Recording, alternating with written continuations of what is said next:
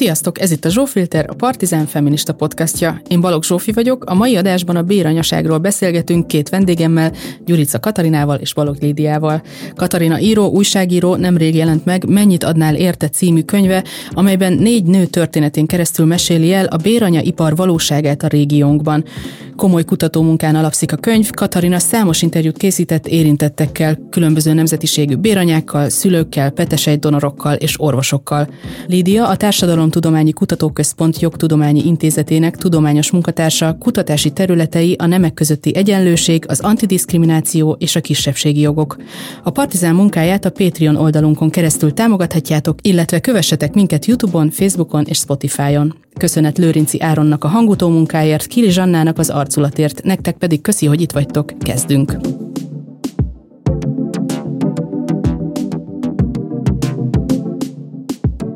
Sziasztok, üdv a stúdióban! Hello! Sziasztok! Megpróbálok egy fejest ugrani ebbe a elég nehéz témába. A popkultúrából gondoltam, hogy megközelíthetjük a béranyaság témakörét, mert hogy amit az ember úgy általában hall róla, az egyrészt nem sok, tehát ez nem nagyon van tematizálva ez a téma azért a, a politikában sem, vagy a közéletben sem. Amit általában hallunk róla, az, hogy mondjuk egy celeb párnak lett béranyától gyereke, vagy én például a Jó Barátok sorozatból emlékszem rá, hogy a Fibinek volt egy terhessége, egy béranyaként jelent meg, és a testvére számára hordott ki gyereket, és az egész úgy van lefestve a popkultúrában, hogy hát van ez a gyerek iránti vágy, van egy pár, akinek nem lehet gyereke, nagyon-nagyon szeretnének, és van egy nagyon önzetlen és segítőkész rokon, vagy valaki más, akit vagy megbíznak, vagy megkérnek, vagy ő felajánlja, de kihordja a gyereket számukra. És akkor az egész egy ilyen, egy ilyen érzelmi töltettel van igazából becsomagolva, hogy, hogy ez mindenkinek milyen jó, de aztán például Katarina könyvet olvasva azért kiderül, hogy ez egyáltalán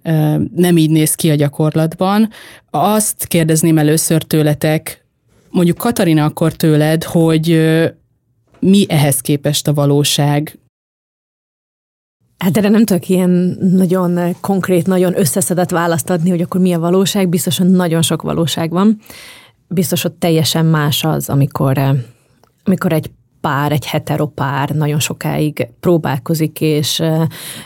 mindenféle nőgyógyászakon, specialistákon keresztül mindenféle meddőségi, termékenységi klinikának a mindenféle furcsa eszközét és módszerét kipróbálja, semmi nem jön össze, és aztán a végén úgy döntenek, hogy béranyát fogadnak föl és fizetnek ki. Biztos, hogy más az is, amikor egy homoszexuális pár, amikor két férfi, vagy vagy amivel most már nagyon sokszor találkozunk így, a, így az amerikai celebvirágban, hogy mondjuk Paris Hilton, és tudnánk sorolni ezt a listát, hogy kik azok, amikor heteropár, fiatalok, szóval még, még simán lehetne is saját úton gyerek, de úgy döntenek, hogy, hogy nem, Hát egy terhesség az macera. Nekem van három gyerekem, mind három terhességem alatt ripityára mentek a fogaim, a melleim, a hasam, a szétnyit hasizommal küzdködök. Egy, egy csomó ilyen járulékos veszteség van. És hát maga a szülés is nyálkás, véres, fúj, fúj, és hogy ezt nem akarják. És akkor azt mondják, hogy szeretnének saját gyereket, hasonlítson az a gyerek rám, de akkor szülje meg, és hordja ki valaki más. És a szülés után az a gyönyörű szép hófehér, nagyszemű kisbaba, azt én majd átveszem, és majd meg, megbabuskatom, az az enyém lesz, hiszen biológiailag hozzám köthető. De azt a, azt a nehéz részét, azt így outsourcoljuk. Lídia, hogyha az egyéni szintről egy kicsit a társadalmira lépünk, itt azért kirajzolódik akkor egy olyan kép is, hogy mint, hogyha, mint a többi reproduktív munkát, ezt is így kiszervezzük mondjuk adott esetben más nőkre, még akkor is, hogyha, hogyha ezt mondjuk megtetnék. Tehát ebből azt hallom, hogy Katarina mondasz, hogy ezek valószínűleg akkor felsőbb osztályban lévő igénybevevők, vagy vásárlók akár, de hogy, hogy akkor itt van egy olyan uh, eleme is ennek, hogy mint hogyha ez a reproduktív munka átszerveződne, kiszerveződne ilyen-olyan okokból, ezt így jól látom. Még akkor hozzátennék így a listához egy dolgot, hogy Amerikában, az Egyesült Államokban látjuk, hogy nagyon sok az olyan egyedülálló hetero férfi, aki béranyát fogad. Azért, mert ő szeretne saját gyereket, És hát azt látja a környezetében, hogy minden vállás, minden házasság vállással végződik, vagy legalábbis statisztikai adatok nagyon magasak, és aztán kezdődik ez a óriási, hosszú veszekedés és ordibálás a gyerek elhelyezési perek alatt, és hogy kiné lesz egy hét dupla karácsonykor kiviszi a gyereket, és igazából ez macera. És ha nem kell nő, gyereket szeretne, és szülje meg a béranya, és akkor övé lesz a jog, ő neveli, és ha majd becsatlakozik valami, valami nő, akkor ez oké, okay, de hogy a gyerek csak hozzá köthető. Ronaldónak is az ikerei béranyától születtek ilyen megfontolásból. Igen, igen, nekem is ez jutott eszembe még példaként pontosan. Én, ha a társadalmi ilyen aspektusokat nézem, és a kultúrát, amit említettél, akkor hat kanyarodjak vissza sokkal régebbre, mert hogy ezek most ilyen jelenkori, illetve 90-es évektől kezdődő példák voltak, mint a jó barátok, hogy az egyik történet Katarina könyvében, amit tegnap éjszaka olvastam el egy húzóra, az nekem kísértetésen emlékeztetett egy bibliai történetre. Az a család, ahol, a, ahol az özvegy, fiatal özvegyasszonyt használják béranyának, és a béranya megpróbál elszökni még a terhesség alatt, és, és kimenekíteni ebből magát, ebből a szituációból, de aztán nem sikerül, illetve meggondolja magát, és visszamegy. És ez, ez nekem kísértetésen emlék, emlékeztetett a, a Um, Ábrahám elsőszülött gyerekének a születésére. Itt Sára volt ugye Ábrahámnak a felesége, nagyon idős volt már a pár, amikor még mindig nem volt gyermekáldás az életükben, és azért Sára úgy döntött, hogy a szolgáló lányát, aki egyébként egyiptomi volt, tehát egy más etnikumhoz tartozott, nem csak hogy szolgáló lány volt, szerintem még ez is egy érdekes elem benne, úgymond feleségül adta a férjéhez, hogy ő szüljön neki gyereket, és és terhes is lett, és utána nagyon rossz viszony lett a két nő között, és annyira szörnyű volt az élete a hágárnak, a szolgálólánynak, hogy, hogy megpróbált elszokni, és végül is aztán visszament a, a, a gyerekkel együtt, vagy visszament megszülni a gyereket. Tehát, hogy ez, ez a teremtés könyve, tehát ez a, ez a Bibliának a legeleje, és akkor is voltak ilyen mintázatok, úgy tűnik, és egyébként több ilyen történet van még egyébként az Ószövetségben, ahol ilyen, főleg ez az ilyen több feleség, meg, meg, meg szolgálólányok, hogy szolgálólányok lányok szültek Ráhelle, ott is voltak, voltak ilyen esetek, tehát hogy, hogy ez a, itt mondjuk meddőségről volt szó, de itt is megjelent az, hogy hát mindig van kéznél egy igen, más etnikumú szolgáló lány, igen, igen, és akkor ez meg van oldva, mert itt ugye az volt a konstrukció, hogy akit a gyerek, akit szül majd ez a szolgálólány, az, az, a, az, a, az, olyan, az úgy lesz nyilvántartva, mint hogyha Sára a feleség szülte volna. Igen, de ezeknek a történeteknek az a, itt az a különbség, hogy itt létesült a, a férfi és egy mondjuk egy fiatal nő között valamilyen szexuális aktus. És ez a, nem is tudom, ez ilyen nagyon utopisztikus történeteket hallgattam végig arról, hogy hogy akkor van egy férfi, egy donor férfi, egy másik petesei donor, egy, külön, egy harmadik nőbe, hogy annyi szereplős már ez a történet, ez a bibliai történetek legalább, legalább, hogy ez idézőesen, hogy három, van egy férfi, egy nő,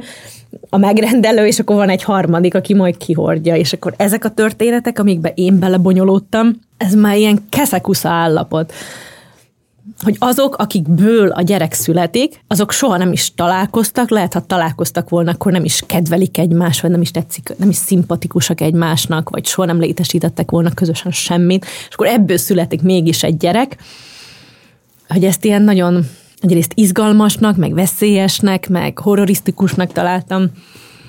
Igen, meg mintha nem gondolnánk abba bele tényleg, hogy igen, nem csak ezek a szereplők vannak, tehát hogy a petesej donorral mi történik, a, ő, ő neki a testén milyen beavatkozásoknak kell, milyen injekciózás, milyen hormonok, milyen előkészítése a, a petesej donor testének, hogy aztán ő adhassa ezt a petesejtet, akkor a spermadonor, akkor a, a béranya, a szülőpár, és akkor ott van a, a, az orvos, vagy a klinika, mint szereplő, ott van adott esetben a, hát most ügynökségnek nevezem, de aztán majd kitérünk rá, hogy valójában milyen közvetítő szereplők lehetnek még, akik a különböző kiszolgáltatottsági szinten lévő nők között közvetítenek, és egészen elképesztő a könyvben is belelátni abba, hogy hát ez nem ilyen egyszerű. Azt tudjuk, hogy a terhesség az nem olyan egyszerű, hogy csak úgy kihordok egyet, de minthogyha ennek is elveszne egyébként a súlya, amikor így azt mondjuk, hogy jaj, hát majd valaki kihordja a gyerekemet, de az a nő, aki terhes lesz, ez utána mondjuk adott esetben hogy kell rejtegetnie a terhességet, mit mond a környezetének, ha rejtegette, ha nem. Tehát, hogy nagyon sok minden történik e körül, ami egy olyan képet rajzol ki, aminek semmi köze ehhez a, jaj, hát ez egy ilyen kis kedves gesztus egy szülőpár felé, akik nagyon akarnak gyereket. Lehet, hogy arról is beszélhetnénk ezen a ponton, hogy ebből mi releváns mondjuk Magyarországon, mert hogy hiába illegális a béranyaság, a, ha jól tudom, a petesejt adományozás is. Igen, hát úgy szól a jogszabály, hogy petesejtet nem lehet áruba bocsájtani, viszont adományozni rokonnak lehet. Ingyen. Ezt ugye úgy kerülik ki, ezzel a kis kanyarral a, a petesejt donorok és a befogadó szülők, hogy elmennek egy jogászhoz, egy közjegyzőhöz, akinél 30 ezer forintért aláírják azt, hogy ők rokonok, és hogy ezért nem kér pénzt, és nem is kap. És onnantól kezdve, hogy ez így le van papírozva ezt. De hát igazából ilyen semmilyen rendőr ezután nem megy ki, vagy itt nincs hogyha valakinek valamilyen gyanú is felmerül, nincs, hogy valakit feljelentenek, hogy figyelj, béranya hordta ki a gyerekét, de így Európa szinten sem, most akkor szálljon ki a rendőrség, kérdezzék meg, vegyék el a gyereket, hova tegyék a gyereket, vagy így az egész ilyen, tegyék börtönbe az anyát, vagy a, a megrendelő anyát, vagy az apát, hogy, hogy erre nincsenek precedensek, senkit nem ítéltünk el, senki nem került a bíróság elé, olyan van, hogyha valaki behozza az Európai Unióba babát, egy, az új születted, akkor Ugye van ott egy ilyen forma nyomtatvány, és akkor megkérdezik tőle, hogy ugye nem, béranya szülte a gyereket. Igen, nem. És akkor mindenki beixeli azt, hogy nem. És akkor innentől kezdve. De nem tudom, mi lenne, ha azt, azt azt x be, hogy igen, mert hogy, hogy biztos, hogy az ügyintéző is így sikoltozva elkezdene kétségbe esni, hogy akkor, akkor most mi? Hát ez olyan lenne kb., mint amikor az ember Amerikába utazik, és kitölti azt a, terrorista vagy. hogy terrorista vagy-e, tehát hogy körülbelül olyan önsorsrontás lenne. Magyarországon valóban nem tudunk ilyen esetről, viszont a, a Strasburgi Bíróság előtt voltak, voltak ilyen béranyás esetek, meg talán vannak is még függőben lévők. Két francia eset volt, amit szoktak említeni, meg talán ami a leghíresebb, az egy 2017-ben hozott döntés, ez a, most igen, 2017, Paradiso és Campanelli ügye Olaszország ellen, így lehet utána nézni, és szerintem ebben a történetben nagyon sok minden benne sűrűsödik, ami, amit kérdésként fölmerülhet. Itt arról volt szó, hogy volt egy, egy olasz házaspár, a nő sem volt már fiatal, illetve valami termékenységi problémái voltak, a férje még idősebb volt, de mégis úgy azt a konstrukciót tudták végül is elképzelni, hogy a nőnek a petesejtjét nem tudták használni, a férfinek a spermiumát, pedig a nő szállította el Orosz, Oroszországba egy, béranya klinikára. Azt kell tudni, hogy még Magyarországon nincs ilyen explicit, tehát a jogszabályokból össze lehet olvasni, hogy ez nem legális, már mint a béranyaság, itt amiket említettél, de Olaszországban, meg Németországban, meg néhány európai országban kifejezetten explicit módon tiltva van a béranyaság, tehát egy ilyen országról beszélünk, tehát ők ezt tudva tudták, hogy amit ők csinálnak, az illegális. És Oroszország az egy olyan ország, ahol a, a kereskedelmi célú béranyaság is jogszerű, mert még erről majd lehet beszélni, hogy van az altruista, úgymond altruista és kereskedelmi béranyaság, ami másképp van szabályozva bizonyos országokban. Na és itt az volt, hogy, hogy a, a feleség kivitte a férfi ivalsejtjeit egy orosz klinikára, majd egy idő múlva értesítették őket, hogy tehát az volt a, a megállapodás, hogy ehhez kerítenek petesejtet, és akkor ez így legalább az apa és a gyerek között biológiai kapcsolat lesz. Egy idő múlva értesítették őket, hogy megszületett a kisbaba, amikor tudtak, pár hónap múlva értementek, pontosabban a nőment csak érte, azt hiszem, és ott valamilyen ideiglenes papírokkal végül is el tudta hozni Olaszországba, és már pár hónapja ott volt náluk, amikor ez valahogy így a gyermekvédelmi hatóságoknak így nem tudom, föltűnt, hogy itt valami nincs rendben, és, és kiderült, hogy itt béranyától született gyerekről van szó, ennek keretében egy DNS vizsgálatot is vizsgáltak, végeztek, amiből kiderült, hogy az apához, tehát a férjhez sincsen genetikai kapcsolata a gyereknek, amit hát el tudunk képzelni, hogy milyen állapotok lehetnek mondjuk egy ilyen nemzetközi béranya klinikán, tehát simán el lehet azt képzelni, hogy egyszerűen egy nem kívánt terhességből született gyereket úgymond, most nagyon csúnyán fogok fogalmazni, rájuk sóztak, vagy, vagy így eladtak neki, tehát ezt sose fogjuk megtudni, tehát a, a kórház dokumentációból sosem fog kiderülni, hogy ez a gyerek ki volt, tehát ki volt az apja, anyja biológiailag. Tehát ott volt egy gyerek, Olaszországban ott voltak a, a megrendelők, akik az olasz törvények szerint bűncselekményt követtek el, és ez volt a gyermekvédelmi hatóságnak a, az indoklása, hogy azért kell elvenni a gyereket ettől a szülőpártól, mert ez kimeríti a gyerek veszélyeztetésnek a, a fogalmát, hogy tudva tudták, hogy bűncselekményt követnek el, és így jutottak a gyerekhez. Tehát ez volt, ez volt a logikája a, a, annak, hogy, hogy a gyerek családból való kiemelése mellett döntöttek. Akkor utána csecsemő otthonba került, ott eltöltött egy időt, és utána került egy nevelőcsaládhoz, és utána még évekig zajlott ez a Strasburgi per, mert a hazai jogi lehetőségek kimerültek, és így került a, a Strasburgi Emberi Jogi Bírósághoz ahol végül azt állapították meg, hogy az eset összes körülményére tekintettel nem kellett volna kiemelni a családból a Strasburgi Bíróság szerint a gyereket, mert hogy a gyerek legfőbb érdekét tekintve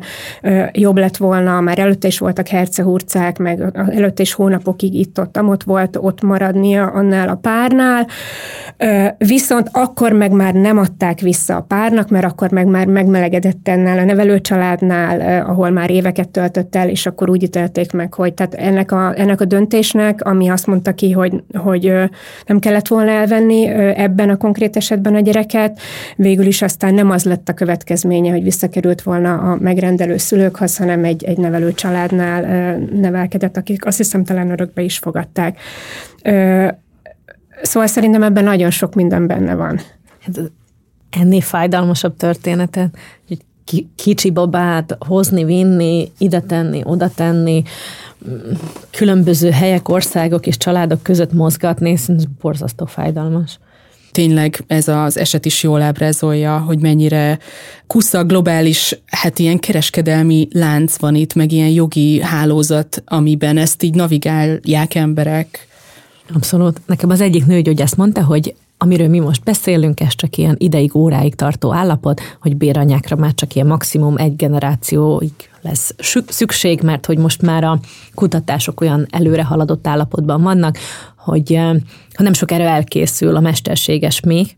ez az artificial bomb, ami, ami lehetővé teszi, hogy ott egy ilyen lufiban, vagy ilyen műanyag tartályban foganjanak meg a gyerekek, és ott fejlődjenek ki, és amikor mellérik azt a szintet, akkor kb. a kilenc hónapig végén, akkor, akkor kiveszik őket onnan. Én eh, találkoztam pár olyan emberrel, aki aki 30-40-esek most, viszonylag normális életet élnek, viszonylag átlagos külsőve, szóval mindig az, hogy mindig megkérdezik tőlem is, hogy látszik rajta, nem, nem látszik rajta teljesen normális emberek, akik eh, spermadonortól fogantak. Szóval anyukájuk úgy döntött, hogy eh, szeretnének, eh, szeretne gyereket, viszont társa nem volt, vagy nem akart egyszerűen társat, és akkor, akkor egy ilyen spermabankból megrendelte, kifizette és beültették. És hogy ezeknél az embereknél, akikkel én találkoztam és beszéltem,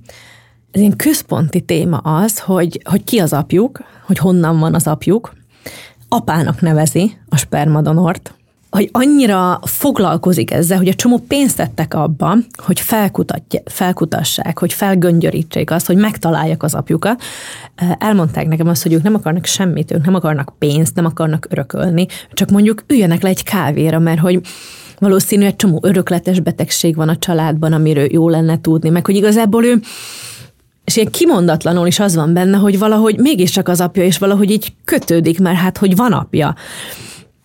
Én itt azzal tudok csatlakozni ehhez, hogy amit mondtál ezt a példát, hogy, hogy az apjukat, a biológiai apjukat szeretnék felkutatni, hogy, hogy amikor a, a, a béranyaság kérdéséről gyerekjogi szempontból esik szó, akkor ez felszokott merülni, tehát a, az ENSZ gyerekjogi bizottsága például nem kifejezetten támogatja a, a béranyaságot, meg, meg számos mértékadó gyerekjogi szervezet sem. Ugye még az örökbefogadással kapcsolatban is, ami sokszor ilyen szürke zónában van a gyerekkereskedelemmel, illetve ilyen nem a legjobb megoldás, tehát ott is felmerülhetnek aggályok, de hát itt aztán meg végképp. Ott, ott az egyik elv, amire szoktak hivatkozni, hogy ez ilyen nemzetközi gyerek, nemzetközileg elismert ilyen a gyermekek emberi jogaira vonatkozó normák szerint van olyan, hogy az identitáshoz való jog, tehát az önazonossághoz olyan szempontból, hogy ismerje a, a, a biológiai felmenőit, hogy tudjon kötődni egy kultúrához, egy, egy közösséghez, ahonnan származik biológiailag, és hát egy ilyen helyzetben ez, ez valóban sérül. Tehát most az, amit ez az oroszországi olasz, izé, ott aztán jó, az, az meg aztán még egy csavar a történetben, hogy tényleg azt se lehet tudni, hogy honnan került elő, tehát ott föl se lehet fejteni, de, de amikor meg, amikor föl lehetne, csak hát olyan a, a szerződéses konstrukció például, hogy ez mégsem valósulhat meg, az is sérteti ezt, a, ezt az elvet. Egyébként ugyanerre hivatkozva szokták azt mondani, hogy a, ez az inkubátoros megoldás sem feltétlenül szolgálja a gyerek és a, a, az anya legfőbb érdekét, már mint ezt főleg a gyerek, gyerekkel kapcsolatban szokták,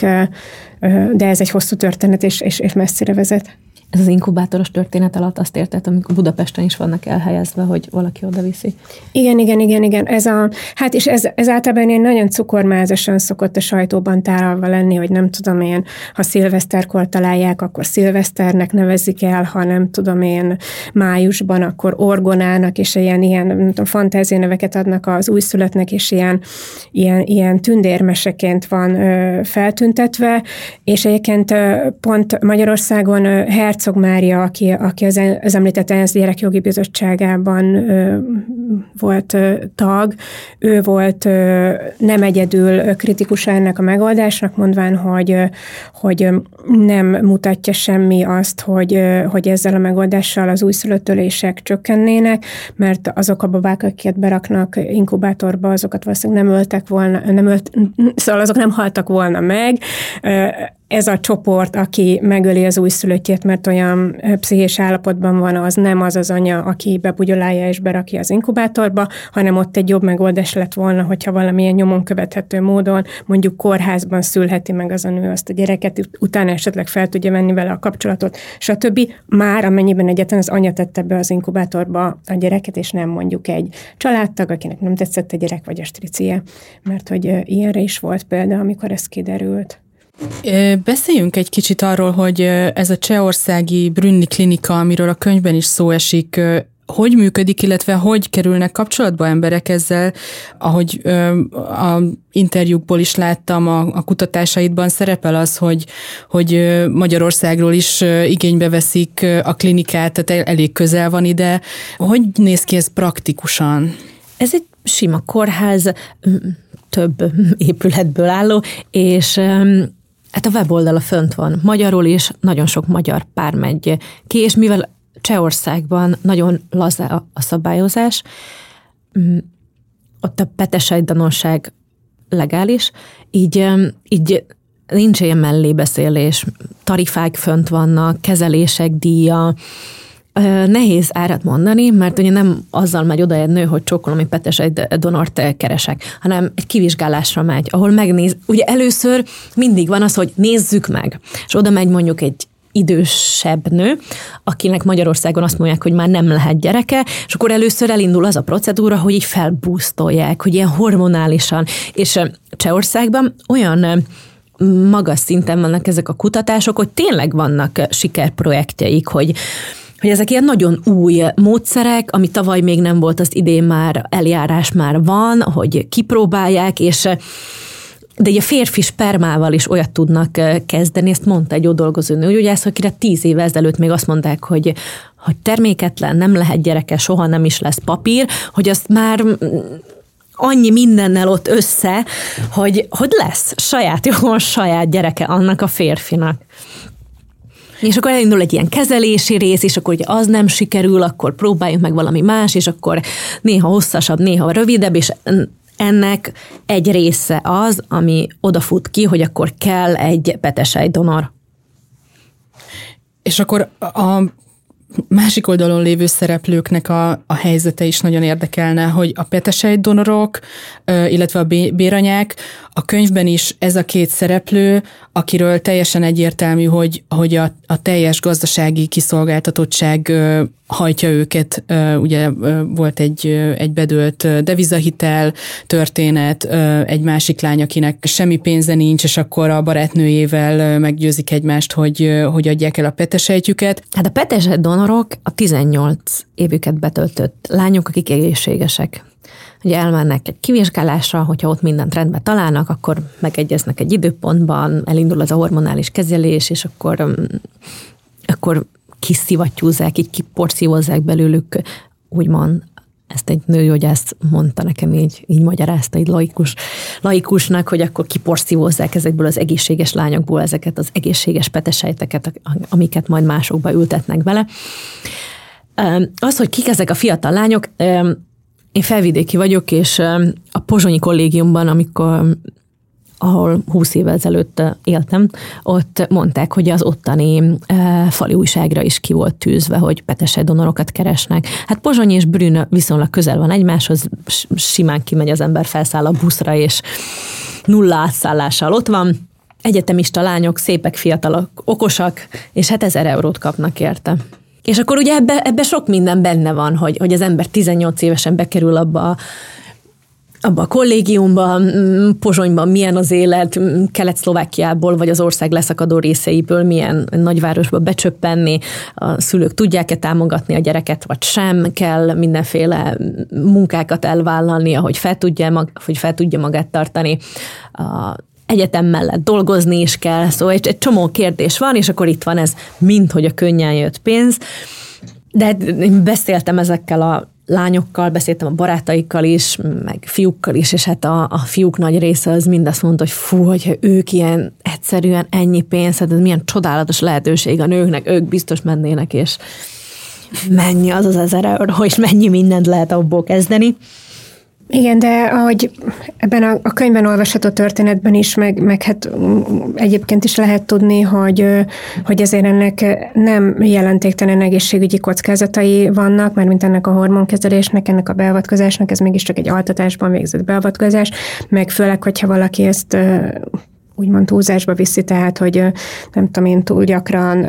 többször aláveti magát ilyesminek. Ezt ugye onnan is tudjuk, hogy, hogy hasonló kezeléseket kapnak a Lombik Baby programban is nők, és azért arról már tudjuk, hogy azért annak hosszú távon van kockázata, hogyha rögtön nem is jelentkezik, de aztán később a, ezt kutatják, vizsgálják, a rágos megbetegedések, meg mindenféle problémák azért felléphetnek, tehát hogy azért ez egy nem játék. Azt megnézhetnénk, hogyha uh, egy ilyen nemzetközi áttekintést uh, csinálunk most, hogy láttuk, hogy Csehország, Magyarország legalitás az hogy van, de hogy uh, hol vannak még globálisan azok a helyek, ahol ez legális, Hát én ö, nagyon precízen, nagyon részletesen nem ö, tudom felvázolni a helyzetet, meg nyilván ez egy változó, ö,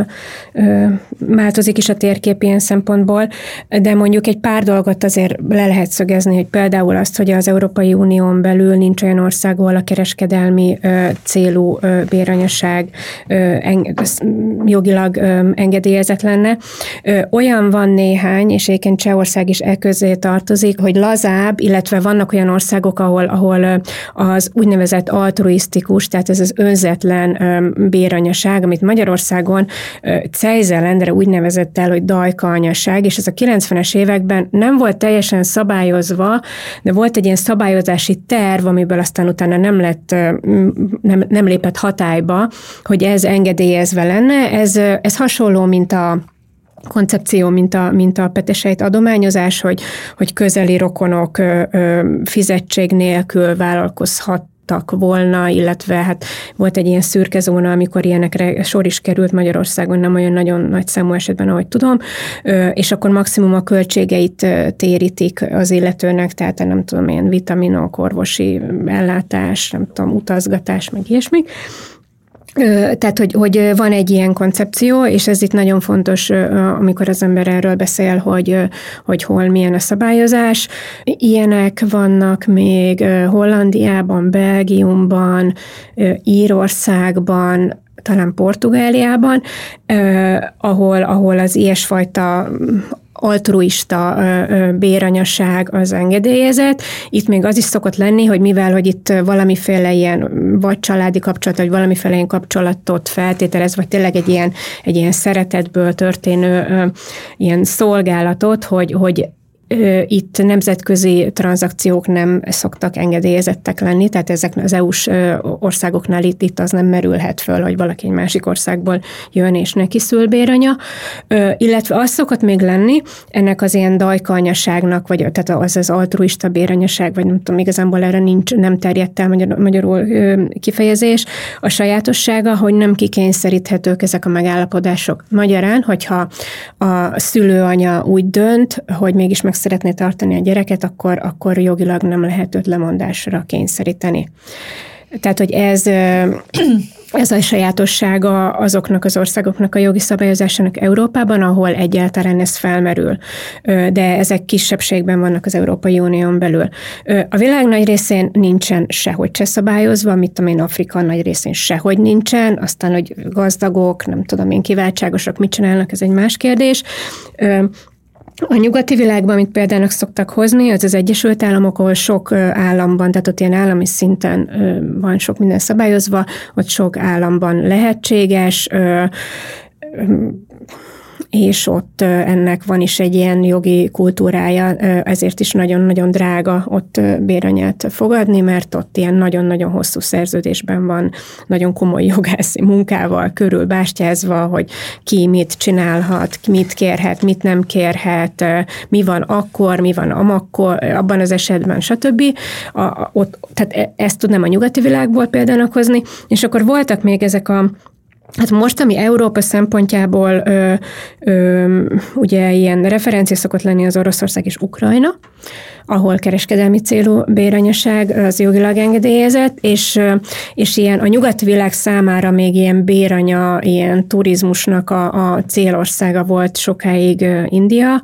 meg Tájf. Grúzia még, igen, Grúzia, igen, igen, pontosan Oroszország és Ukrajna nem lett Grúzia, az még mindig él.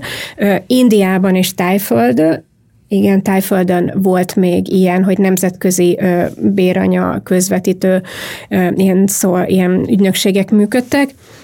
Viszont az utóbbi néhány évben mind a két ország kivonult a nemzetközi piacról. Most India esetében azért el tudjuk képzelni, hogy ott azért az országon belüli kereslet is van akkora, hogy ez nem jelentette végül azt, hogy a béranya ilyen ipar az megszűnt volna, de a nemzetközi aspektusa az már legalábbis jogilag nem lehetséges. Tájföldön, ott, ami szintén egy ilyen virágzó nemzetközi béranya nem tudom, cél, vagy ilyen, ilyen szolgáltató volt, ott pedig egy olyan eset vezetett ahhoz, hogy szintén a nemzetközi tra, ilyen tranzakciókat megszüntették, amiről szerintem a magyar sajtóban is lehetett olvasni. Azt hiszem, úgy emlékszem, hogy ez 2014-es eset volt, és utána ez még át elhúzódott, tehát így egy 2010-es évek közepe. Ez a Baby Gemmy néven futott, az a kisbaba, akinek az ügyéről szó volt. Itt az volt a történetben, itt is a gyerekjogi aspektusok, meg, a, meg a, hogy tényleg ez a minden szörnyűség összesűrűsödik a történetben. Egy ausztrál pár rendelt meg ikreket egy tájföldi ö, anyát, egy nőtől, akinek azt hiszem, hogy már saját gyerekei is voltak, ö, és ö, egy fiú és egy lány baba volt, és a terhességnek egy pontján kiderült, hogy a fiú ö, baba dankóros. Ö, és a, a, az ausztrál pár azt mondta, hogy akkor, akkor ezt ö, itt szelektíven abortálják, ezt a fiú babát, mert hogy ők a dankoros fiú babát, vagy a dankoros babát köszönik, nem kérik. Ö, és a, a az anya pedig a, terhes, tehát a szülőanya, vagy tehát a, a béranya, ő lelkiismereti okokra hivatkozva azt mondta, hogy, hogy, hogy ennek nem veti alá magát, és megszülte a dankórost is, meg az egészségeset is, az egészségesére eljöttek és átvették, és a dankóros pedig ami ugye mindenféle, az, egy nagyon drága dolog egészségügyi ellátást biztosítani egy dankorosnak, akinek mindenféle akár műtétekre, meg speciális ellátásra van szüksége, az pedig ennek az egyébként is nagyon szegény és kiszolgáltatott helyzetű nőnek a gondozásában maradt. Aztán ilyen nemzetközi gyűjtés indult, hogy segítsék ezt a nőt, hogy föl tudja nevelni ezt a, ezt a sérült gyereket. Aztán utána kiderült, hogy mellesleg, hogy a, a Hát, hogy, hogy ez a szülőpár, akiknek hát így az erkölcsi hozzáállása, ez a gyerekvállalás, ez azért elég kérdéses, és ebből nagyon nagy felháborodás lett Ausztráliában is. Valószínűleg nem ment volna át mondjuk egy örökbefogadási ilyen alkalmassági vizsgálaton, mert például a férfi az korábban kislányok szexuális bántalmazása miatt volt börtönben, mellesleg Nekem már így a szemeim olyan szinten gúvadnak ki, hogy már nem... Amit mondjuk leült, tehát letöltötte büntetését, tehát hogy... hogy ja, igen, akkor, tehát, akkor jó. igen, tehát hogy ez nem egy eltitkolt dolog volt, tehát ezt mindenki tudta, tudta a családja, a nő, aki feleségül ment hozzá, tehát akivel együtt, tehát hogy, hogy ilyen módon ez úgy nem, nem egy ilyen csontváz volt, csak, csak valószínűleg egy, egy örökbefogadási procedúránál ez nem a, a jó pontok között lett volna mégsem. És azt olvastam pont ennek kapcsán, hogy amikor betiltották Tájföldön 2015-ben a, a cikk szerint, ugye ezután, akkor az ukrán béranyaiparág meg jól felfutott. Tehát, hogy itt tényleg egy ilyen globális, és akkor, és akkor itt megjelenik az, hogy ez most tényleg ilyen termékekként, hogy hol van olcsó béranya, meg gyerek, meg miért szeretnék, meg miért választok, meg miért nem. Szóval ez egy egészen elképesztő cucc. Akartál esetleg még csatlakozni Lidiához? Ukrajna és Oroszország és Grúzia azért is volt ilyen top destináció, mert hogy ott szép fehér szőkebőrűek az anyák és kék a szemük, és azért az mindig pluszpont. Ja, szóval azért itt tényleg vannak elég súlyos erkölcsi kérdések, meg, meg hát ez a, a, a globális, nem tudom, meg helyi osztálykülönbségek, és akkor szerintem kanyarodjunk rá arra, hogy a, a béranyákkal mi a helyzet, tehát azokkal a nőkkel, akik ebben vesznek részt. Most direkt fogalmazok így, de hogy akikkel mondjuk te beszéltél, amilyen történeteket te hallottál, ott milyen arányban van kizsákmányolás, milyen típusú kizsákmányolás, mennyire lehet önkéntességről beszélni mondjuk egy bedölt lakáshitel után, hogyha erre kényszerül egy nő, de hogy itt mit, milyen jellemző történetek voltak? Akikkel én beszélgettem, magyar és szlovákiai, magyar és szlovák nők, ők mindegyik őket a pénz motivált. Szóval azért mentek ebbe az egészbe bele, mert pénzre volt szükségük viszonylag rövid időn belül olyan történetek voltak, hogy féltek, hogy kiteszik őket az albéletükből, és elveszik tőlük a gyerekeket, vagy volt egy, egy óriási lakáshitelük, vagy a családban óriási adósság volt, egy ilyen uzsorakamat, és, és a családban úgy döntöttek, hogy itt ez a fiatal lány, és akkor kilenc hónap alatt, hát kilenc hónap nem nagy ügy, és viszonylag jó pénz, akkor, akkor legyen ő, aki, aki kihordja ezt a gyereket, és majd ki megmenti a családot. Szóval, hogy hogy abszolút a pénz dominál, itt mindenkinek pénzre volt szüksége, mindenkinek már volt gyereke, egy vagy kettő, és akkor, akkor azt mondták, hogy hát, hogy fel kell nevelniük ezeket a gyerekeket, ezeknek mindent meg kell adniuk, már mint hogy a minden alatt olyanokat értettek, hogy meg kell őket etetni, meg szeretnék, hogy iskolába járjanak, és hogyha ennek ez az ára, ami nagy ár, hogy ők azért így, így tudták, hiszen már szültek kettőt, hogy ez nem csak úgy van, hogy kilenc hónap, és aztán kész vége, megkapják a pénzt, és ennyi volt, de hogy ők ezt, ezt beáldozzák, hogy ez, ez nekik megéri. Megéri, hiszen ott az a két élő gyerek, akik ők mindennél jobban szeretnek, azt akarják, hogy semmiben ne szenvedjenek kárt, és hogy jobb életük legyen. Ezek általában ilyen, ilyen leszakadó régiókból származnak ezek a nők. Vidék, faluk, én nem, nem találkoztam egy olyan jómódú, magas végzettségű e, egyetemista vagy egyetemet végzett nővel, aki azt mondta volna, hogy jó fejségből, hogy segítsen az emberiségnek, azért bevállalja. Viszont azért hozzáteszem, hogy Amerikában én nagyon sok videót megnéztem, meg igazából így nagyon utána mentek, mentem ennek, hogy akkor kiből lesznek a béranyák, és kik azok a nők. És Amerikában ugye mi a normális, és mi az, hogy társadalmi elfogadottság? Az a normális, amiről sokan azt mondjuk, hogy ez a normális. És az Egyesült Államokban annyien talk show van, ugye rengeteg tévécsatorna van, így a reggeli morning show-tól kezdve, egy csomó ilyen béranya témát feszegetnek, hogy akkor bejön a celeb, bejön a béranya, bejön ez, az, beszélgetnek róla, hogy van egy ilyen mézes-mázos része is, meg coolság is, meg hogy valamilyen szinten ez olyan, hogy úgy átment, hogy, hogy elfogadod. Hogyha onnan indul ki, hogy én a családomban elmond, azt mondtam volna, hogy béranya leszek, akkor biztos, hogy mindenki infartust kap, vagy olyan elcsodálkozik. De így ezeket a műsorokat látva, hogy ott ez nem olyan, nem, nem megy olyan furcsa számba, hogy valahol már így elfogadták, vagy hát igen, ez is a valóság egy része. Most tudomány jelenlegi állása szerint tudunk így is gyereket szerezni, vagy csinálni, vagy rendelni, akkor ha opció az is, akkor, és ha egyszerűbb és olcsóbb, akkor csináljuk így.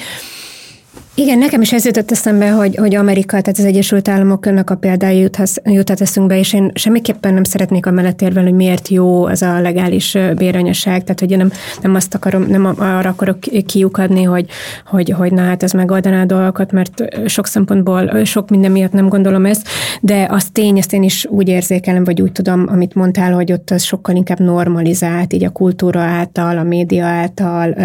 meg hát tényleg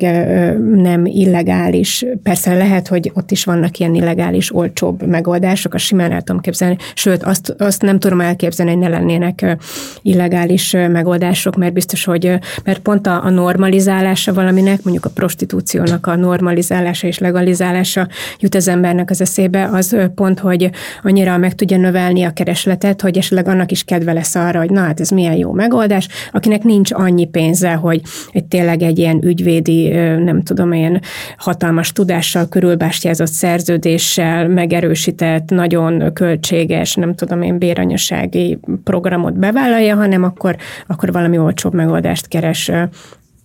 Szóval ez, ez, ez biztos, hogy olyan módon így növeli a szürke és a fekete piacot is, ahol, ahol ez legalizálva van. De hogy, de hogy tényleg más, és visszatérve arra a kérdésre, hogy kik lehetnek azok a nők, hogyha most belegondolunk abba, hogy Európában ez a kereskedelmi típusú béranyaság ez igazából sehol nem engedélyezett, tehát ha valaki mégis egy ilyen megállapodásba belemegy, akkor az, az valamilyen ilyen nem hivatalos, jogilag nem kikényszeríthető megállapodás lesz, ami mind, mindegyik félnek igazából kockázatos, bebukhatja a pénzt, egyik vagy másik pénz is, egyik vagy másik fél is, tehát ugye ebből szerintem a dolog, tehát a helyzetből fakad, hogy valaki jó kedvéből ezt nem csinálja. Tehát csak az megy bele egy ilyen, ilyenbe, mondjuk, hogy, hogy viszonylag gyorsan pénze legyen, hogy egy ilyen nem kikényszeríthető, nem tudom én, illegális dologba, aki, aki kétségbe esett, aki, akinek kirázástalan a helyzete, vagy, vagy annak látja, vagy, vagy, vagy a családja belenyomja. És nagyon érdekes szerintem a, ezeknek a közvetítőknek a, a szerepe is, akik ugye vagy valamilyen ügynökségek, vagy konkrétan mondjuk futtatók, tehát tényleg nem, nem lehet nagyon nem gondolni a prostitúcióra, hogy, hogy ahol legális, mondjuk ott tényleg ez úgy van tálalva a nők számára, hogy hát ez is egy munka, megismerjük ezeket a, a narratívákat a prostitúcióval kapcsolatban is, meg vitákat, de hogy, hogy itt is azért erőteljesen megjelennek a, a, a közvetítők, akik nyerészkednek ezeken az ügyleteken, és akkor vagy be vannak állítva valami szervezetnek, aki ezt ilyen professzionális módon csinálja, vagy a béranyának mondjuk a, a konkrétan a stricie, vagy a, vagy a pasia fogja mondjuk adott esetben rávenni. Ezzel találkoztál a, az interjúk során? Mindig volt egy, egy, egy segítő, vagy ezt a segítőt, és ezt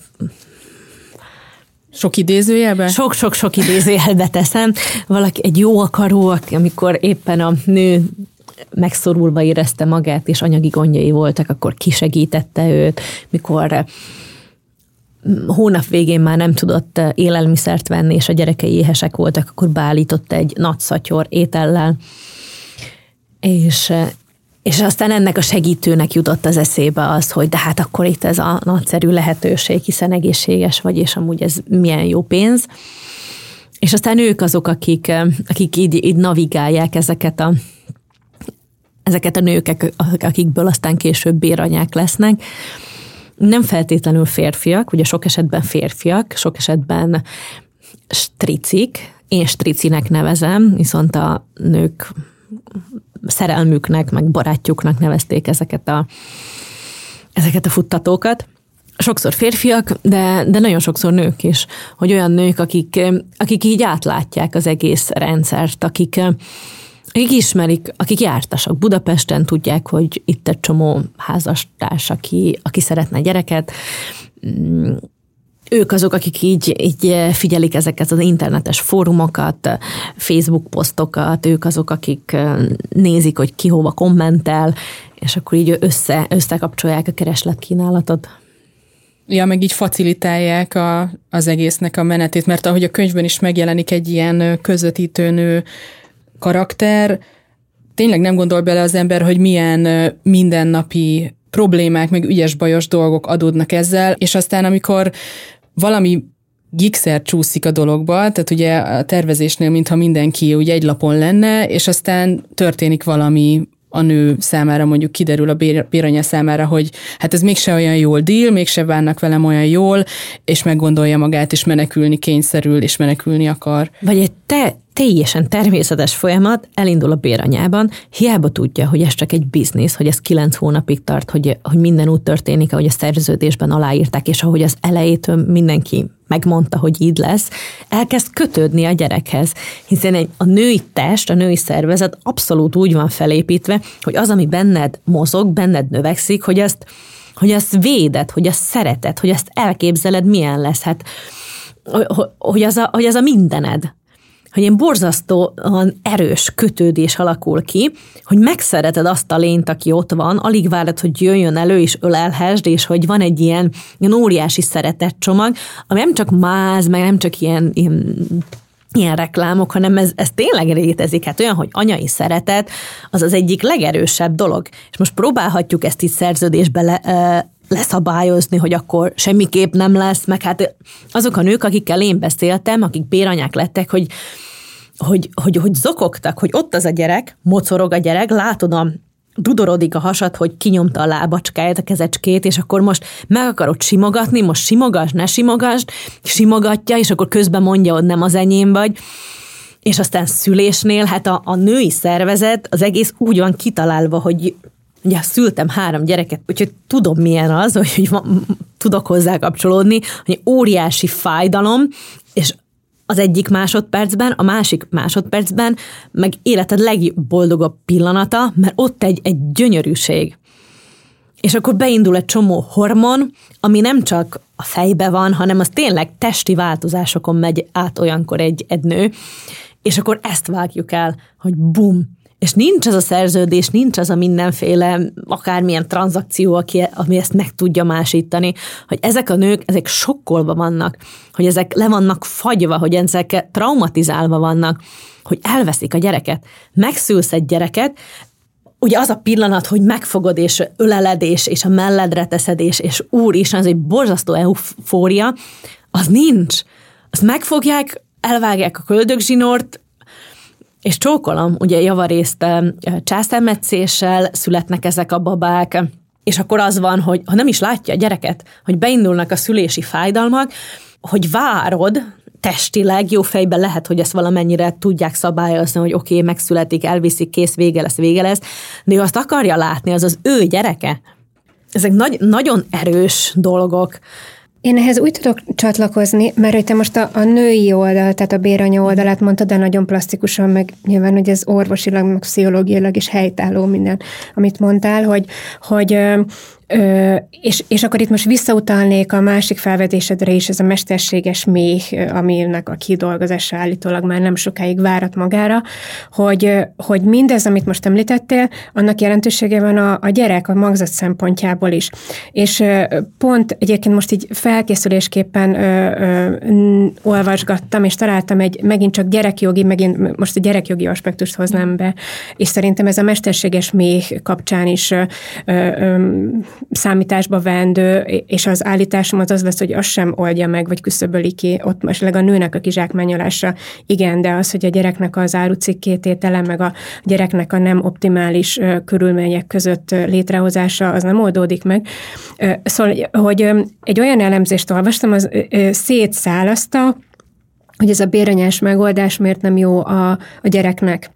Ö, és, és ezek ilyen orvosi, meg pszichológiai, nem tudom én, kutatások, vizsgálatok, ö, jellegi tudásunk szerint a ti ismereteink alapján ö, történt ez az elemzés, és ö, a következőket állapította meg, hogy például a, a terhesség alatt az a magzat számára is fontos, ez a anya és magzat közötti kötődés. Ugye középosztálybeli nők, én hallottam olyat, hogy van ilyen, hogy nem tudom én, anya-magzat kapcsolat analízis, nem hát tudom én, ilyenbe járnak, hogy, hogy minden ilyen ö, kis felhőt elhessentsenek a kapcsolat fölül, amit csak lehet, tehát hogy ez egy nagy téma, nem tudom, zenét játszanak a babának, és beszélnek hozzá, tehát hogy van egy ilyen középosztálybeli, ilyen tudatos ilyen anya-magzat kapcsolatépítés, abból a kiindulva, hogy ez a gyereknek jó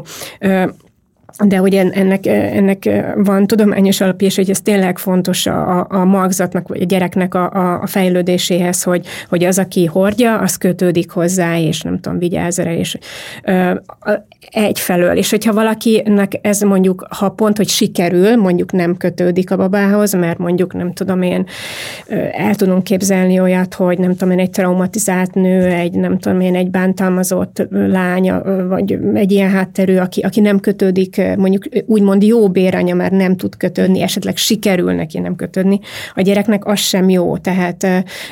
az nem jó egy magzatnak a fejlődése szempontjából, hogyha nem kötődik hozzá az, a, aki hordja, már pedig a béranyának az a dolga a szerződésből fakadóan, hogy ne kötődjön hozzá. Most arról nem is beszélve, hogy, hogy egyébként meg, és akkor a második elem, hogy azért a, a béranya az jó eséllyel ilyen extra stresszt élhet meg. A, a te könyvet beleírt esetben mondjuk még egy gyászt nem dolgozott föl egy fiatalasszony, vagy az a stressz, hogy algodik a megélhetése miatt, a többi gyereke miatt, vagy hogyha olyan környezetben van, akkor titkolja a béranyaságot. Tehát, hogy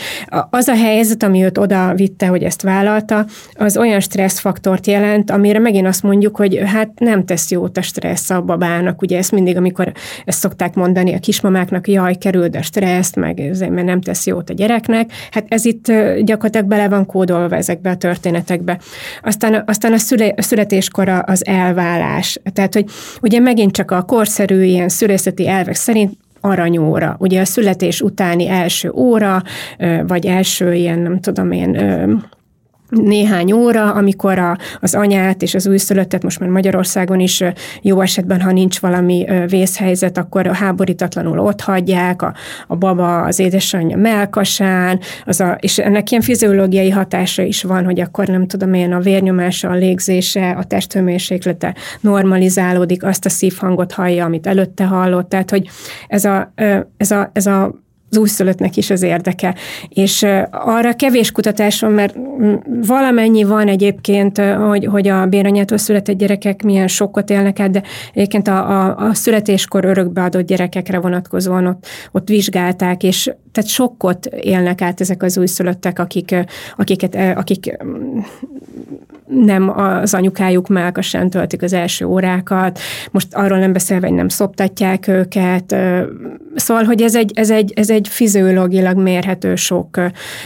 Csak mondjuk egy örökbefogadásnál az van, hogy ott mondjuk egy nem tudom, egy nem kívánt terhesség volt, és tehát, hogy ott nem erre hozták létre azt a gyereket, itt meg úgy hoznak létre egy gyereket, hogy, hogy bele van kódolva a történetbe, hogy sokkolódni fog. És akkor még egy ilyen, ami, amire,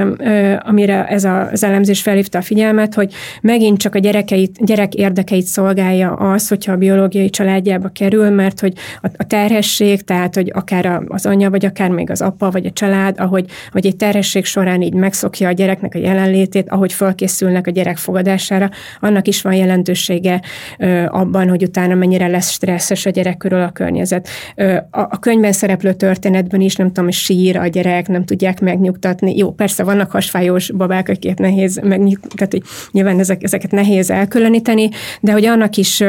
van szerepe, hogy a terhesség felkészíti az anyát meg a családot arra, hogy utána érkezik a gyerek, és, és akkor mm, jobban ki, ki tud alakulni a kötődés a, a szülők és a gyerek között. És ez is egy olyan, hogy ez bele van kódolva, hogy itt egy ilyen handicappel indul az a megrendelő család is, ami adott esetben nem teszi ott annak a házasságnak se feltétlenül, vagy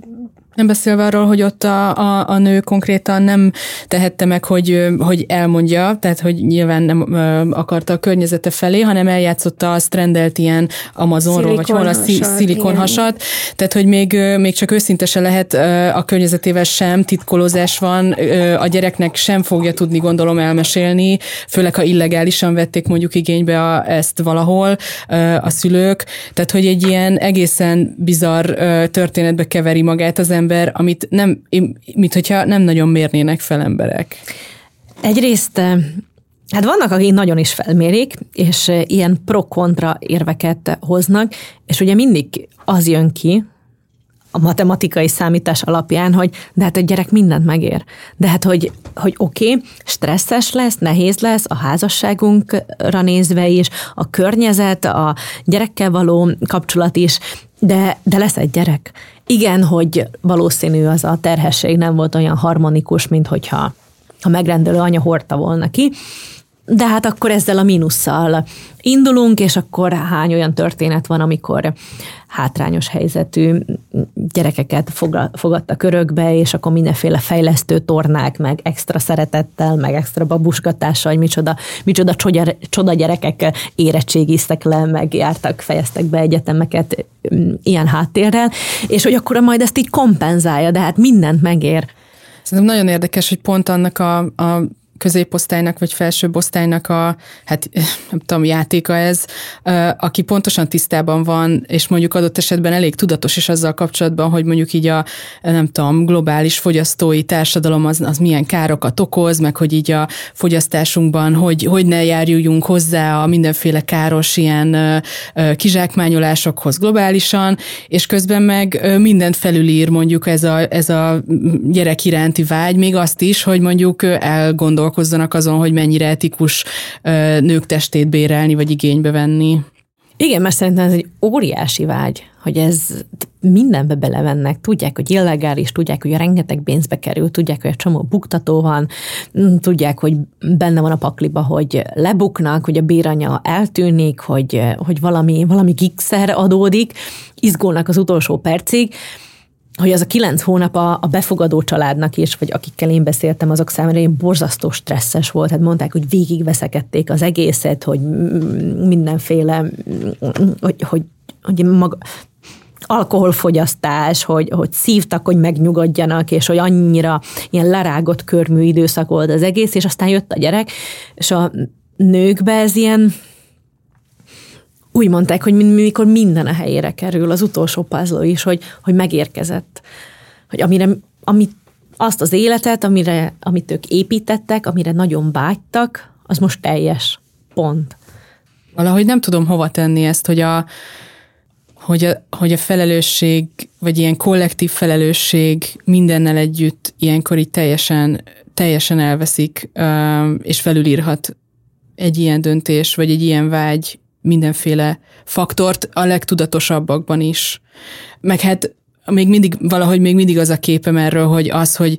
az, hogy a helyére kerül valami azzal, hogy a gyerek megérkezett, oké, okay, lehet, hogy az élet, én életemben igen, de így a, az összes többi szereplő számára meg nem. Még nem tudjuk, hogy hova fut ki, hova futnak ki ezek a történetek, megint csak, hogyha ha most nem a, a normatív ö, oldalát nézzük a dolognak, hogy most akkor ezt eleve helytelenítjük, vagy nem, hanem, hanem azt, hogy a tapasztalatok mit mutatnak, hogy ezek aztán hogy sülnek el ezek a történetek.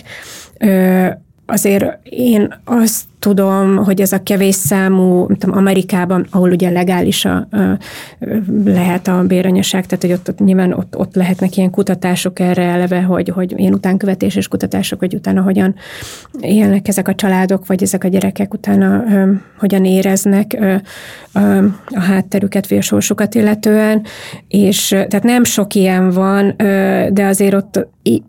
amit én láttam, ott azért kimutattak olyat, hogy nem tudom én, ilyen hat éves kor körül azért magasabb arányban mutattak depresszív tüneteket ezek a gyerekek, akik bérnanyától születtek, aztán utána egyes vizsgálatok szerint ezek később kiegyenlítődtek a kamaszkorra, de hát szerintem nincs akkora minta, vagy nincs akkora, meg utána mi lesz majd, ha ők kerülnek felnőttként ilyen gyerekvállalás közelébe. Tehát, hogy nem tudok róla, hogy lenne igazán megbízható, nagy mintán alapuló valóban hosszú távú évtizedekre ö, utánkövető kutatás, hogy, hogy, hogy hogyan ö, boldogulnak ezek a családok, hogyan működnek ezek a, nem tudom, házasságok, hogy a házasságba érkeznek ezek a béranyától született gyerekek, meg hogyan éreznek, hogyan funkcionálnak ezek a gyerekek. Hogy helyezzük el ezt így mondjuk a, a feminista párbeszédben úgy, úgy a nagy képet nézve, mert beszéltünk sok mindenről, tehát hogy nők kizsákmányolása, futtatás, prostitúcióval való kapcsolat, a nők testének a mindenféle módon való bérlése és, és igénybevétele és kezelése, és nem tudom, egészségügyi rész, globális kereskedelem, stb hogy minek, minek kéne történni, vagy milyen, milyen tudatosságra, ébredésnek kéne történni a társadalom szintjén, meg milyen szempontból gondolni rá elsősorban, erre vagyok még kíváncsi. Hát a béranyaságnak a megítélése a feminizmus különböző irányzatait tekintve az eléggé kéz a kézben szokott járni a prostitúció megítélésével, nem véletlenül. Tehát szerintem jellemzően az a feminista, aki úgy gondolja, hogy a, hogy a prostitúció az nem jó, és bárcsak ne lenne, tehát ez az abolicionista álláspont, hogy, hogy valahogy számoljuk föl a, a kereslet visszaszorítása, vagy, vagy, vagy, vagy kriminalizálása révén, mármint hogy a kereslet kriminalizálása révén, az a feminista szokta általában azt gondolni, hogy a béranyasság és hasonló elvek miatt nem, nem jó, és bárcsak ne lenne és, és, és, a, és a liberális feminista szokta azt gondolni mind a kettőről, hogy hogyha ez jogilag körül van bástyázva, hogyha itt nagykorúakról van szó, hogyha szabad döntésről van szó, akkor, akkor miért is ne, és hogy ez pont hogy az önrendelkezésnek a kifejeződési formája lehet mind a kettő. Tehát, hogy itt, itt, itt látni egy ilyet, hogy adott esetben feministának mondhatja magát ez is, meg az is ebben a históriában. Hát ami, ami meg a gyakorlatban amerre szoktak menni ezek a, ezek a történetek, hogy, hogy még hogyha normatív alapon, tehát hogy ilyen alapon, hogy ki mit tart helyesnek vagy helytelennek, még eltérőek is az álláspontok, akkor is lehet, hogy aztán utána mondjuk egy adott társadalomban vagy egy adott országban a, a jogi szabályozás mégis afelé fog tendálni, hogy a tapasztalatokat veszi figyelembe, vagyis azt, hogy reálisan lehetséges-e tényleg olyan jogi szabályozást csinálni, ahol nem lesz kizsákmányolás, nem lesz visszaélés, és a, a prostitúcióval is, is, is van, amikor, van, amikor ez a helyzet, hogy, hogy azért születik egy olyan szabályozás, amilyen, mert egész egyszerűen társadalmi realitás azt mutatja, hogy még ha nem tudom, egy kis százaléka esetében a nőknek, akik prostitúcióból élnek, vagy, vagy szexuális szolgáltatást árulnak, esetleg egy kis, százalék, kis százalékuk esetében nem mutatható kényszer ki, vagy azt mondják magukról, hogy ezt ők önként csinálják, lehet, hogy hasonlóképpen a béranyáknál is van egy ilyen kis százalék, de hogyha a szabályozás ezekre az úgymond önkéntesekre, vagy higgyük el, hogy önkéntesekre van kitalálva, az valamiképpen nagyon nagy hátrányt és nagyon nagy veszélyt fog jelenteni a többi 95%-ra, akik ebben érintve lehetnek, illetve megnövelheti ezt a szürke meg fekete holdudvart a legális körül, és ezért van az, hogy, hogy sok helyen, hát ugye eleve, hogy tudom, kiskorúakat nem kizárnak a, ebből a körből, akiknél, fel, akiknél arra azt mondjuk, hogy, hogy, hogy önként és saját elhatározásából árul mondjuk szexuális szolgáltatást, ezért van az, hogy nem tudom, például Hollandiában, ahol mondjuk a, mit tudom, az Amsterdami piros lámpás negyed, ez egy ismert dolog, hogy ott is megpróbálták utána így valahogy szűkítgetni ezt a kört, akinek az esetében elhiszik, hogy tényleg önként csinálja, és így emelték föl 18-ról 21 évre az ott kiadható ilyen engedélyeknek a, a, a, a, a kritériumot, meg még szó volt, hogy még annál is följebben emelik, tehát hogy, hogy tehát így, így szoktak lenni ilyen toldozgatás, fordozgatások, hogy hogyan lehet kiküszöbölni azt, hogy tényleg csak azt csinálja, most itt a prostitúcióra is, meg a béranyaságra is gondolok, aki tényleg ezt akarja szabad állatározásából, de hogy, de hogy itt a, a, az a dajka anyaság, amit emlegettem, ez az altruista béranyaság, ez is olyan, hogy, hogy, hogy, hogy azt lehet feltételezni, illetve a rendelkezésre álló tapasztalatok azt mutatják, hogy ez, ez egy olyan kaput nyit ki, és tesz utána becsuk, vagy szűkebbre húzhatatlanabbá, vagy becsukhatatlanabbá, ami, ami, ami meg, tehát hogy kaput nyit a visszaélések, a kizsákmányolás előtt. Hiába lehet, hogy tényleg vannak olyan, nem tudom én, nővérek és unokatestvérek, és nem tudom én, jó barátnők, akik valóban segítenek és önzetlenek, de hogy egy ilyen struktúra, egy ilyen jogi rendszer az, az egész egyszerűen utána, utána beenged olyan eseteket is, amit, amit, arra, amit eredetileg nem akart volna beengedni az, aki ezt a jogszabályt kitalálta. Tehát még az jutott eszembe ez a, a, a körképnél, hogy Kanadában néhány éve legalizálták ezt az altruista a és, és, és, és ott nemzetközi szinten is engedélyezett, tehát ott nem kell mondjuk rokonnak lenni, csak annyi van kikötve, hogy csak költségtérítést lehet fizetni, nem, nem bért a, a, a, a szülő anyának, és hát nagyon megugrott a száma az önzetlen altruista nőknek, akik történetesen egyébként sokszor ilyen, nem tudom, kisebbségiek, vagy ilyen hátrányos helyzetű etnikai csoporthoz tartoznak, vagy szegények, de hirtelen nagyon altruistának bizonyultak. Annyira egyszerű lenne azt mondani, hogy akkor ezt így ítéljük el, és akkor mondjuk azt, hogy nem szabad, de hát ugyanitt vagyunk. Társadalom nagy része elítéli, és, és nem szabad, ez illegális az egész, és mégis működik. Én még azért azt gondolom, hogy ennek ilyen másabb azért a megítélése, mint a prostitúciónak, mert a prostitúciót azt, azt azért így a nők nagy része elítéli, vagy, vagy elhiszi azt, hogy, hogy ez az egy másik nő számára testileg, lelkileg az egy nagyon megalázó, az egy nagyon fájdalmas most dolog, viszont azt is érti, hogy hát, hogyha pénzre van szüksége az embernek, akkor, akkor néha meg behoz, bevállal ilyen áldozatokat. De hogy ebbe a történetbe ebben, ebben nők is benne vannak, a nők is megrendelői. Meg szerintem az, az is egy ilyen nagyon érdekes része, hogy, hogy olyan mondják azt, hogy miért nem szülnek fiatalon a lányok. Nekem nagyon sok olyan barátnőm volt, aki már egy egyetem alatt nagyon vágyott rá, hogy, hogy, ő, hogy ő anyuka legyen, hogy ő szeretett volna kisbabát, viszont hát hogy 22 évesen kollégiumban nulla munka, negyedéves hallgatóként nyilván nem. És akkor el kell kezdeni dolgozni, akkor meg kell teremteni valamilyen lakhatást, valami viszonyokat, párban kell gondolkodni, és mire az ember ott van, hogy oké, okay, hogy akkor most lehet, most akkor nem lesz ennek ilyen bukás következménye, mert ugye ez ilyen számos kutatás mutatja, hogy, hogy a gyerekvállalás az ilyen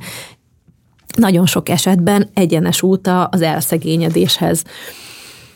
Na és akkor azok a nők, akik, akik megugorják ezt a szintet, hogy oké, okay, hogyha most lesz gyerekem, akkor, akkor nem tesznek ki az utcára, nem válok hajléktalannál, nem veszítem el a, a munkámat, hogy akkor most van az a pont, akkor meg már nem lehet.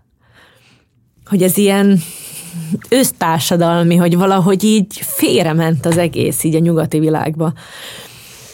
nem, nem is tudunk róla, hogy gondolkodni, hogy azt mondjuk a család, gyerekvállalás, szülés, nők, ki mikor szüljön, akkor az, az egész átmegy egy ilyen jobboldali, baloldali, konzervatív, liberális, ilyen meddővitává, meg ilyen teljesen nonsens dolgok jönnek ki az egészből, Miközben én nagyon sok olyan nővel vagyok körülvéve, aki azt mondja, hogy most 40 éves, és milyen kár, hogy még nem vállalt be egy gyereket, milyen kár, hogy nem korábban kezdtem, milyen kár, hogy, hogy ez a vonat már elment. Hogy ez, ez is itt van. Én itt uh, hallgatva Katarinát így uh, gondolkoztam, hogy mihez tudnék még kapcsolódni, amit mondott, és uh, például a, a, ez a, hogy a prostitúcióhoz mennyire hasonl, mennyiben hasonlít, nem hasonlít. Persze, uh, azzal teljesen egyetértek, hogy, uh, hogy, uh, hogy más a dinamika, tehát itt más itt a nők, férfiak szerepe adott esetben a történetben, uh, tehát hogy nem egy az egyben, de hogy inkább csak, hogy ilyen